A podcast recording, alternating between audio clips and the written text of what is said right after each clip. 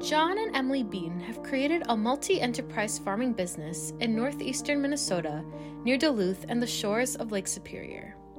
They founded Fairhaven Farm with a spirit of community building, a focus on soil health, and a desire to see a thriving local food system.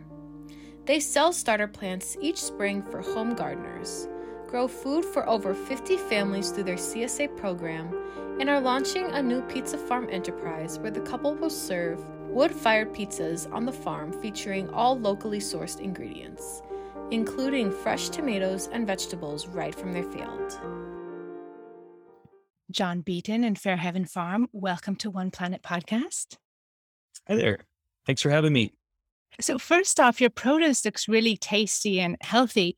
And just to give a little bit of background about your state, I don't think a lot of people know that Minnesota is ranked fifth in the country for agricultural production, despite only having the 14th largest landmass. And there's something like over 73,000 farms. So it's really a big employer for the state.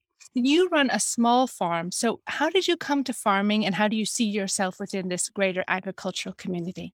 Yeah, Minnesota is a great place to be a farmer. And so it's interesting to compare and contrast the type of farm that we operate with the majority of agriculture being practiced in the state. And so most of the agriculture is actually large scale, more kind of commodity type farms. However, we're in northeastern Minnesota, just by Lake Superior. So this is actually interesting because it's not normally thought of as a agricultural area. However, there's a really strong, uh, thriving community of small scale farms up in our part of the state, kind of nestled into the forests almost because all of this land was settled back at the turn of the century. So there's a lot of kind of smaller farms here. But I got my start farming. I went to the University of Minnesota Duluth. I majored in anthropology and kind of with the focus on food systems, how do communities feed themselves. And so in that way got connected to some local farms in the area and started working on kind of larger scale vegetable farms and just kind of fell in love with the work. And at that time, just shortly after college, that's when I started Fairhaven Farm, which is a primarily a CSA farm. So that stands for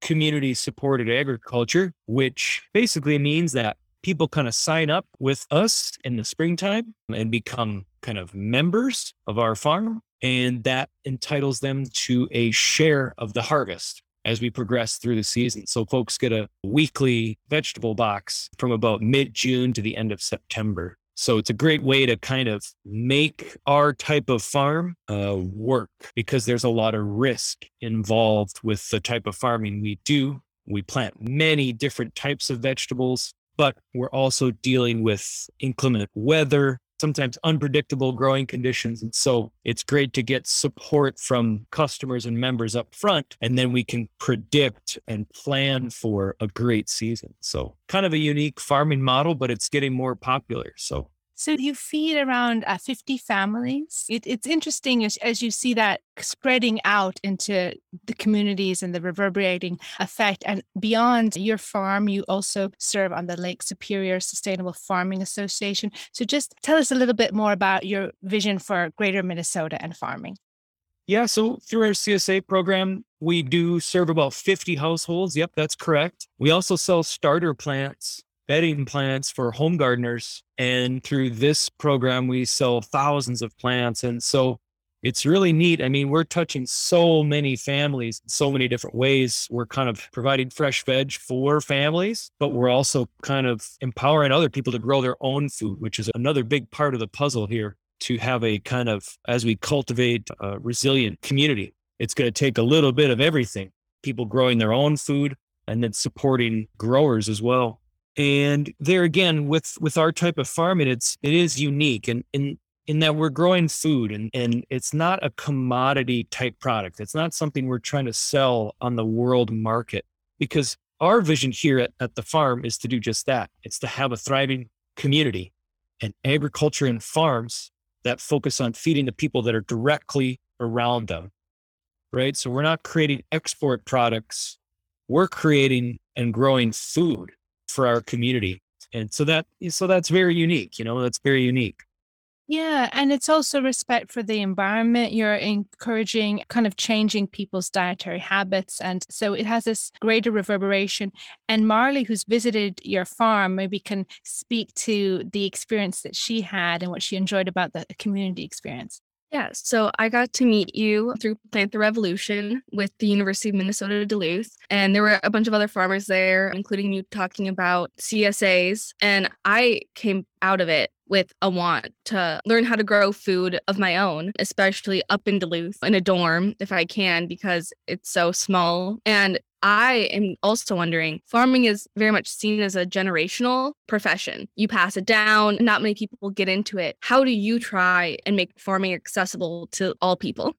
Yeah, you know, well, I just think in general, kind of where we are in time, I think that's kind of changing because you do often think about okay a farm yeah we're going to pass this on down through the through the generations through our families but what's happening right now in the farming landscape is that many of the kind of beginning farmers or emerging farmers are actually kind of first generation farmers like myself. I didn't grow up on a farm and there are many challenges that are facing people who are trying to pass down farms they have very large operations now and then to pass that on to the next generation and that has a, a lot of kind of complications and now the land values are very expensive so what's happening now is that there's a lot of i say beginning emerging farmers Many are women. Many are people from BIPOC communities, people of color, sometimes first or second generation immigrants. And so I think that's really unique because that cohort of people are carrying the same values that I just expressed in terms of we're going to feed our communities. We're not going to create commodity products. We're going to feed our communities.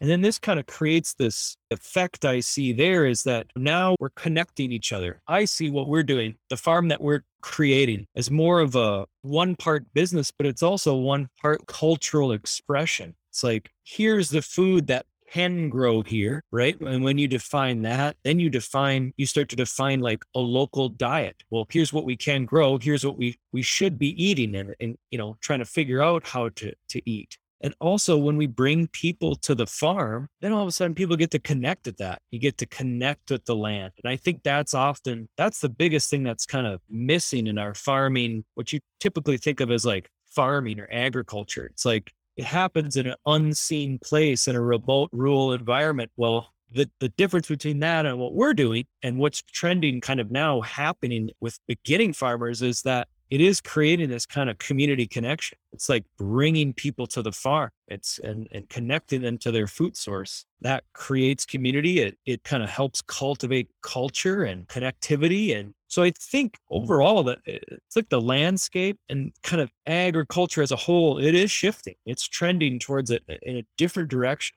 I think it's hugely important and the sense of satisfaction. And some people get it from the arts who are not used to making, producing their own food. But there's the satisfaction of making something, bringing into the world, seeing the whole cycle and the sense of well being. I think it's important to address. And a lot of us are thinking about how connected we are to our devices so that sense of well-being is something you get when you walk on soil. But just tell us about that connection, that satisfaction, and it's like creating a greater family, I guess. Yeah, I mean the satisfaction is immense.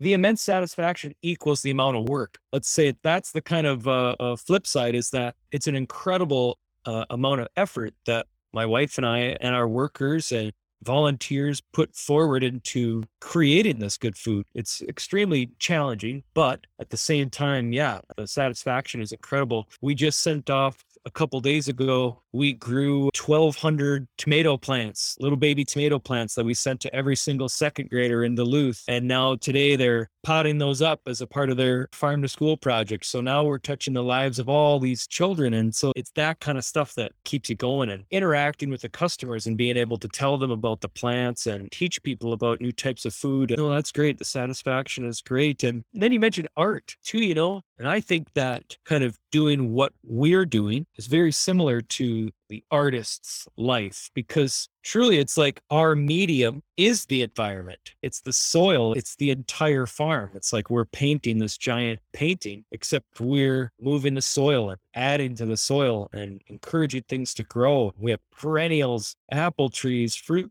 bushes that we're growing that will mature over time and change over time. And it's kind of like we're altering the whole landscape. And that to me is my expression of art. So it's awesome. It's a great life to be able to live and it's a great life to be able to share with other people. Yeah. And there's also a spiritual dimension, if I may say. I don't know if you get a sense of that through your rituals and connection. Absolutely. I mean, well, my wife and I are Buddhists. We practice Buddhism, and the main kind of message with that a spiritual tradition is to benefit others. I mean, if you focus more on benefiting others than seeking just for oneself, this is where joy comes from, both for yourself and, and others. So it is kind of a life of service. I mean, we can make a living at it, but at the same time, it's more about a life of service. We're serving other people, we're feeding people the best food you can find anywhere. When you speak about tradition or passing on farms, often what gets forgotten is not just the land itself, but it's the wisdom. It's knowing how to coax life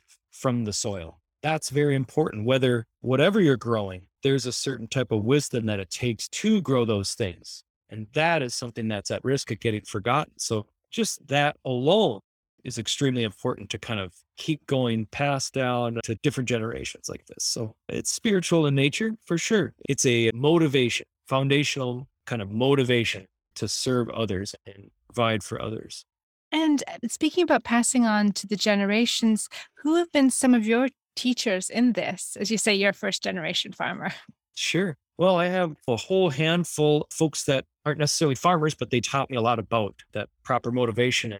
And the people I look up to, perhaps first and foremost, are my grandpa and my father, because they taught me just so many different skills. Because to be a farmer, you have to know how to do a little bit of everything. We build buildings, we do electrical, we do plumbing for our irrigation system, we do all kinds of projects like that just to create the infrastructure it takes to to make the farm go. And both my grandpa and my dad were instrumental in teaching me those skills. And they're again the motivation to benefit others, but to be generous with my my time. But my farm mentor, Rick, at the first farm I worked at, was at Northern Harvest Farm, and he taught me everything that I know about growing vegetables, but grew on a much bigger scale, but still the same principles applied. Taught me how to drive a tractor and all these other things. But then there are some other folks. I, I think you have to kind of give a lot of credit to people who who have kind of an online presence. This is a distinctive feature of this generation is that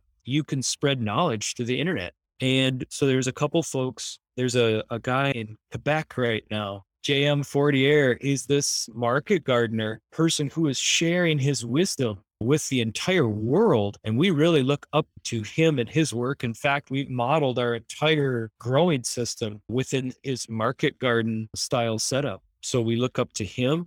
And there's another woman in Washington, Erin Benzakein, who runs Floret Farm also operating on many of the same principles of soil health, running a very successful business. And so it's kind of neat. I think that's certainly worth mentioning this online presence. I mean, watching YouTube videos and seeing what other people are doing. And that kind of places us, right, in northern Minnesota in the same community as people all over the United States, all over the world. Truly, there are people all over the world practicing the same type of agriculture, the small scale, kind of market garden, human scaled agriculture. Thousands of people all over the world practicing the same thing. So that is, to me, really, really amazing. Yes, and farmers are natural conservationists. You've kind of touched on the differences between your farm and big agricultural farms already just by how you've explained your farm. But, you know, there are so many big differences between these farms. And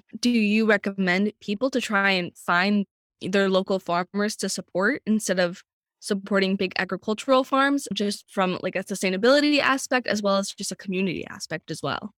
Well you know the thing is is i think there's a time and place for all so i don't want to pit kind of small scale against big scale. I don't think that provides conflict and or could potentially breed conflict so i don't want to pit the two against one another because at the end of the day the kind of large scale farms are the ones that are feeding so many people in our country. And their practices are changing slowly as we understand soil health more.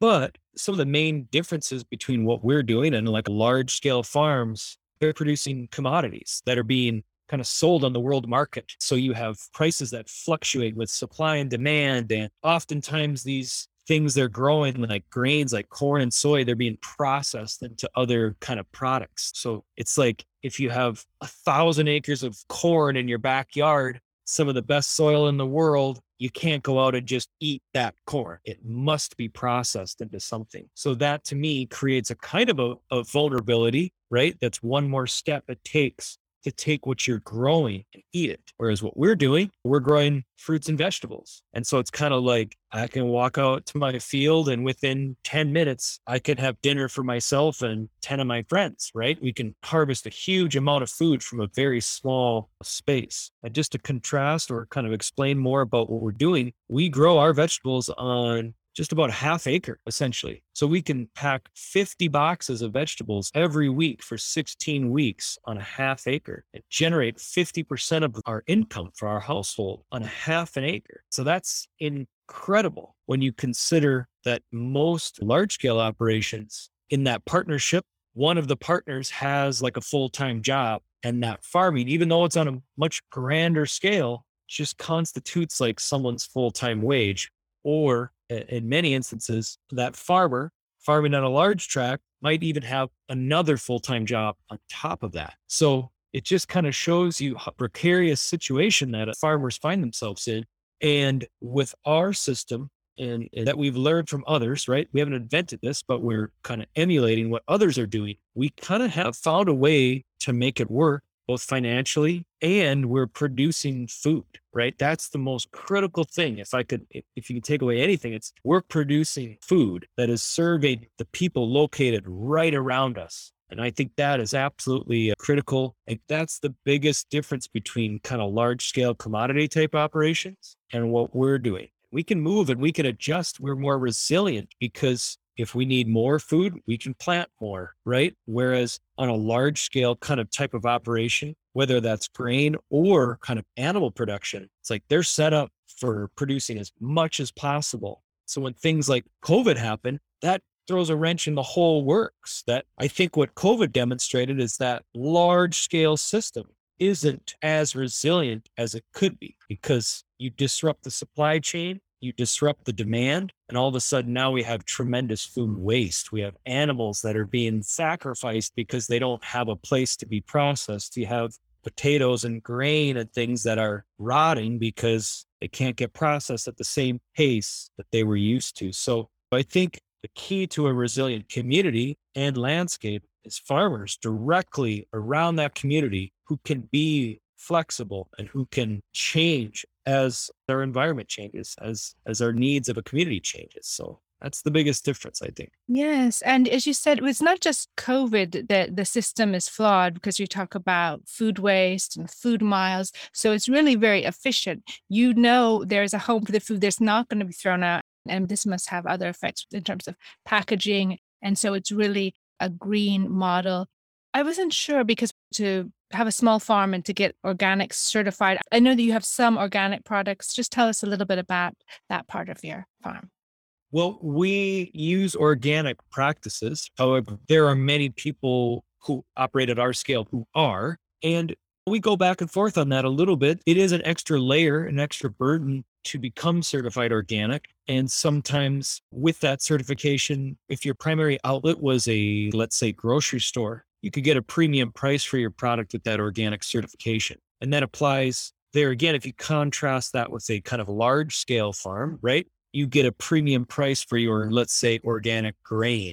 Well, that makes a big difference because you're dealing basically only in wholesale type relationships. Well, we're building relationships directly with our consumers and customers. And so we're just very transparent about what we do. And for most people, that's sufficient. I mean, we invite people to come and see the farm. If they have any questions, we can, hey, this is exactly what we do and what we practice. And then we don't have to kind of have that burden of going through uh, the certification process. And the thing with what we practice and what we emphasize, or kind of what guides us to ensure that we are creating a safe and nutritious product, is that we focus on feeding the soil and feeding the soil biology this is something that's totally emphasized even in organic production. You can be an organic farm and simply not spray synthetic chemicals. It doesn't necessarily define what you are doing. It's kind of saying what you can't do, but it doesn't say what you should be doing. So in our system, we really emphasize soil health. And that focuses on the, like I say, the biology of the soil, something that we're just learning more about now. And so we're actually practicing some things that aren't even totally common yet. We have a one of our workers is uh, uh, an expert with composting and creating compost teas. So we're actually taking compost, putting it in essentially a giant tea bag, aerating that overnight. And what we're doing is cultivating biology. We're taking the microorganisms that are in the compost and accelerating their growth by introducing oxygen into this tea. And then we're spreading that on our fields. So it's kind of like we're finding innovative ways to use the best available techniques and technology to improve our soil and increase and, and preserve our biology and our soil health. So we're not certified organic, but we do our best to have safe practices and, and grow the best food we can. And I believe you're also helping other new, new farmers. Just tell us a little bit about how that process is and who you're mentoring. Yeah, we do that in kind of a variety of ways. Some of it is informal. You know, we're also heavily involved in the National Young Farmers Coalition. And so we have a local chapter here in Duluth. And so through that, we've created a community of beginning farmers, young farmers that are getting going. And oftentimes it comes down to, hey, I don't have a piece of machinery. Can I borrow yours? Right? We have our rototiller is on somebody else's farm right now. We went over to another farm this weekend and helped one of our farmer friends install the kind of roll up sides on her big high tunnel. So often, a lot of that, because farming can be very isolated right? You're kind of more or less confined to your farm in the spring because you're tending your starter plants. You're making sure everything's warm and you're getting ready to plant, which is extremely intensive amount of work in the spring. And so often just lending and being present for people, that can make a, a huge difference. I also worked for a couple years as a land access navigator through a nonprofit called Renewing the Countryside where that was more of a formal process where beginning and emerging farmers could reach out to me and ask for advice on how to purchase land, how to rent land. I've helped folks create leases. And that was a great experience. I got to know so many great people and actually saw firsthand an influx of beginning farmers moving to this area in order to seek out a supportive community that would support the kind of small scale agriculture that we're practicing. And then besides that, we actually have a, a person that rents space on our farm. He is a nursery stock grower. So he's growing hazelnuts and fruit trees and berry bushes, different things like this that he then sells. And so this is a relationship that we've had going for the past you know, three or four years. And it's been great watching Ted grow his business each and every year too, with kind of our support, our infrastructure, things we already have built that he doesn't have to build from scratch on his own land or buy land himself. So we find many ways to kind of help other farmers, which that's critical work for any farm now.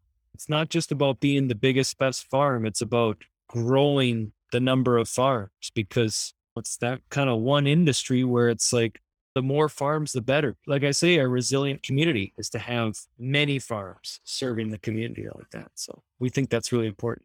Yeah, it's an ecosystem in many ways, an ecosystem of people.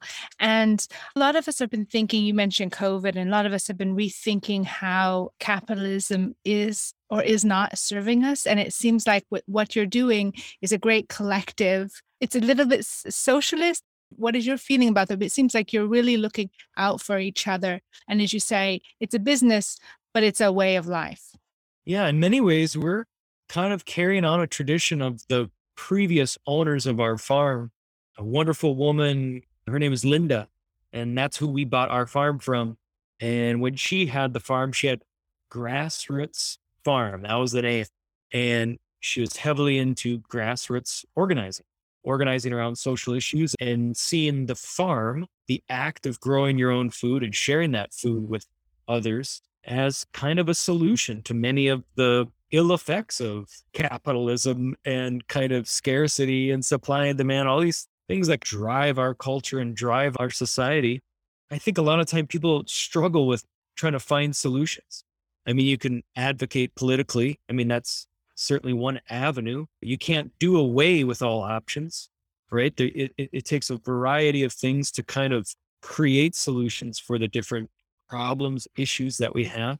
However, I think that the farming and growing your own food and supporting farms and supporting people like us, and in turn, us supporting other farmers, it is a solution in itself because kind of addresses everything, right? When you think about climate change, reducing emissions, what's a huge factor in carbon emissions is the entire agricultural system itself, what it takes to plant millions of acres of crop and then distribute that all around the United States and keep them cool and all of these things. Well, when you buy local from a farm, it's essentially you drive to us or we make a short trip and now you've got food the way that we practice our farming. And, you know, just kind of getting to know one another and sharing with one another and not necessarily being so obsessed with trying to extract value here and there from your community like turning everything into products.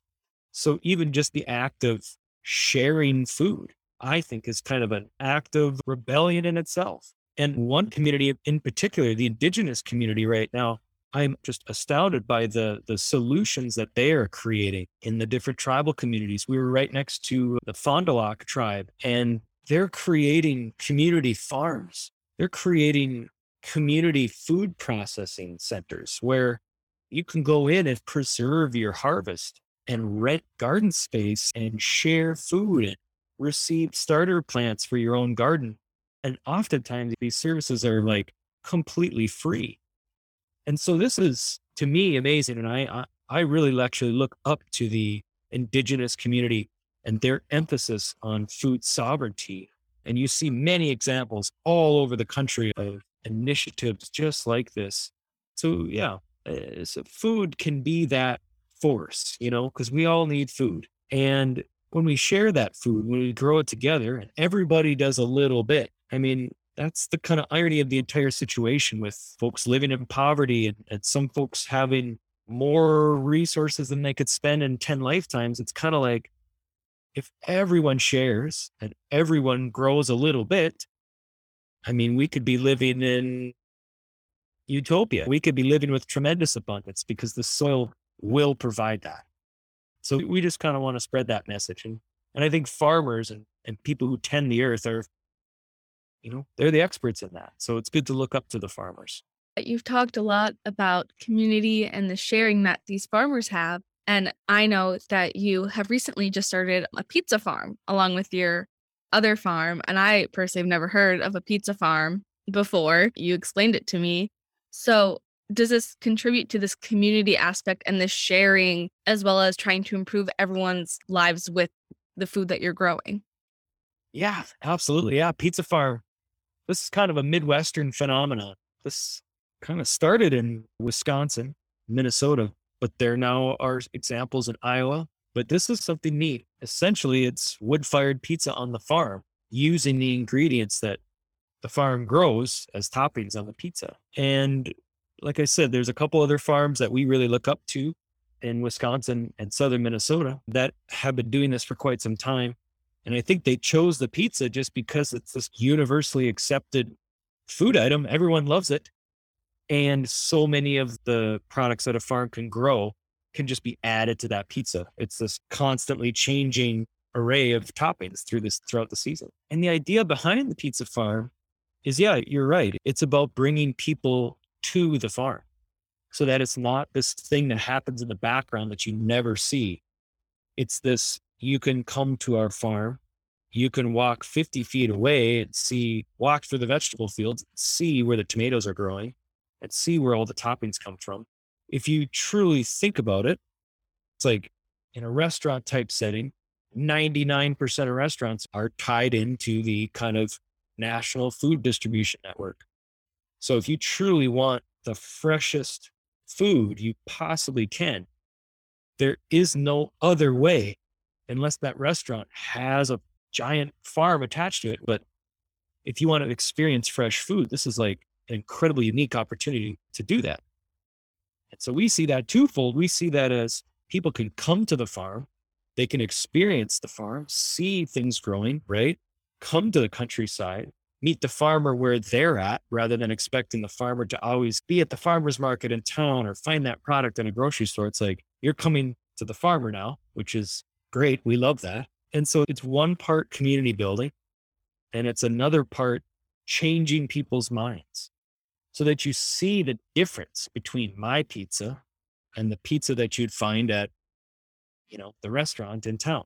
It's distinctly different.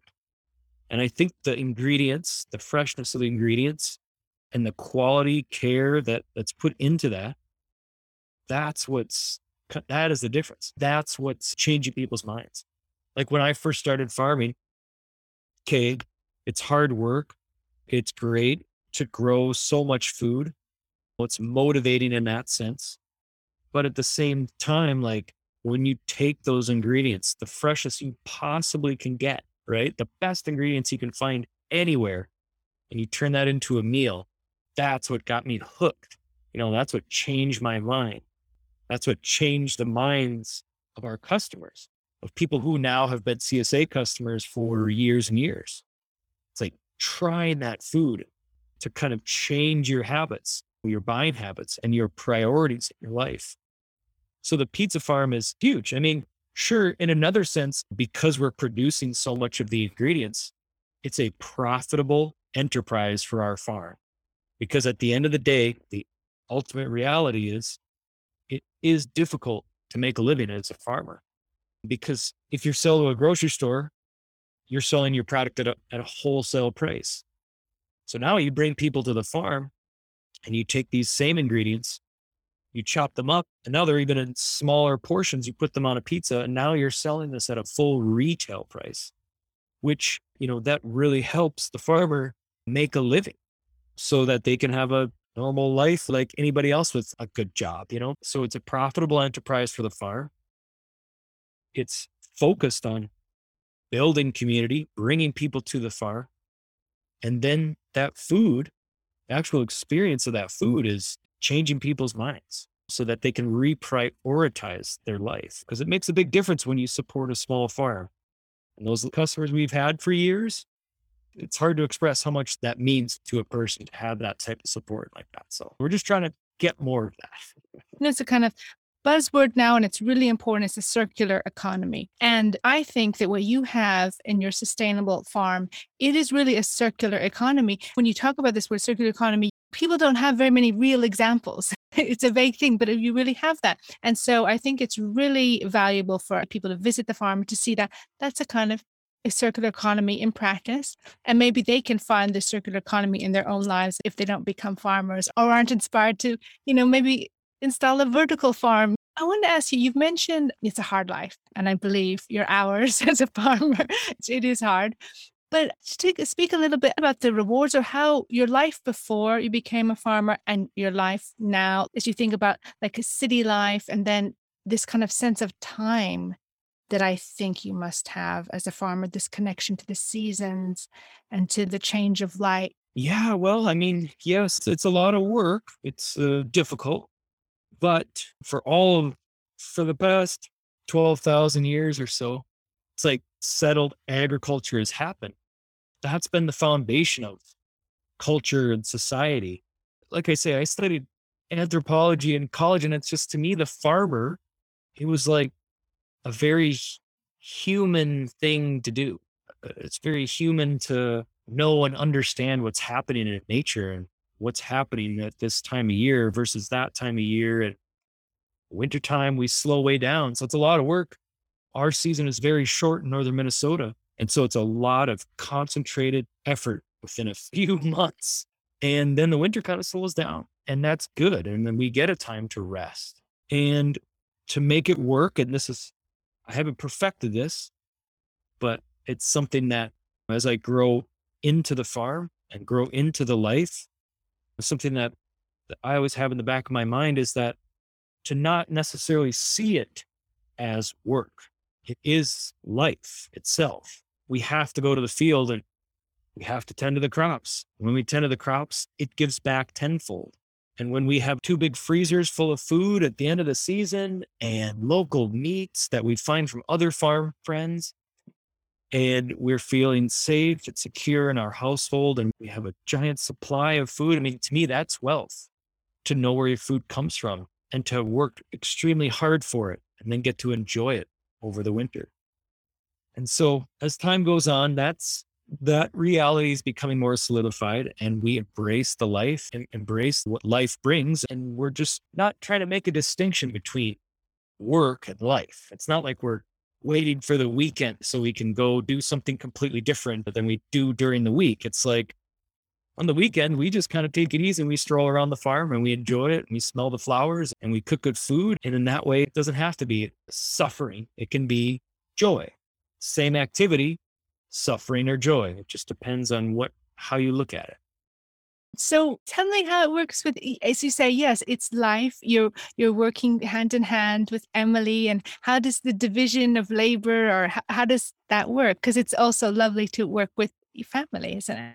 Yeah, absolutely. My wife Emily and I that in fact that's the foundation of our relationship is that we wanted to be full-time farmers. We want to be at the farm and we want to be together.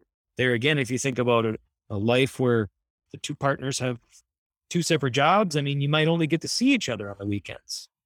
And so we have cultivated a, a strong relationship with our life and, and our life's work as the foundation. And we just happen to have kind of complementary skill sets. Emily does the uh, counting and inventory tracking and all of these behind the scenes things. I like talking to people and sharing our story. She's becoming as our greenhouse enterprise grows at the same time our fresh vegetable enterprise grows she's finding her joy in the greenhouse side of things where i like the field work and understanding the, the soil and, and figuring out the planting schedules and stuff. So it helps to have two people because when i'm tired she could take over. When she's tired i could take over and we can keep the ship moving so, you've given so much information about your farm. Is there anything that you want to say to encourage more people to reach out to their farmers, like their local farmers, and see just how they can make these small changes in their life to support local farms and maybe change these habits of food? Yeah, I can re-emphasize the importance of supporting the local farms because truly they're the stewards, right? So if you think about any given city, or even if it's a small rural community, it's the soil that surrounds a particular community.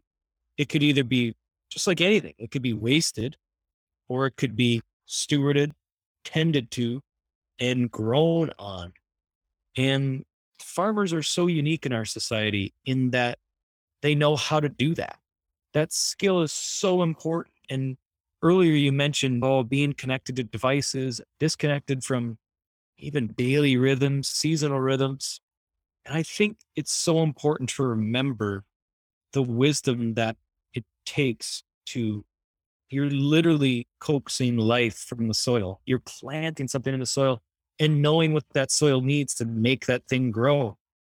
And i'll say again too that's been happening for the past 13,000 years through rise and fall of civilizations all throughout history, the farmers have always farmed, right? We're a part of it. The fact that I can plant a broccoli seed or a, tomato seed or squash seed, corn seed means that I'm taking part in an unbroken lineage of seed savers and farmers that go back thousands of years.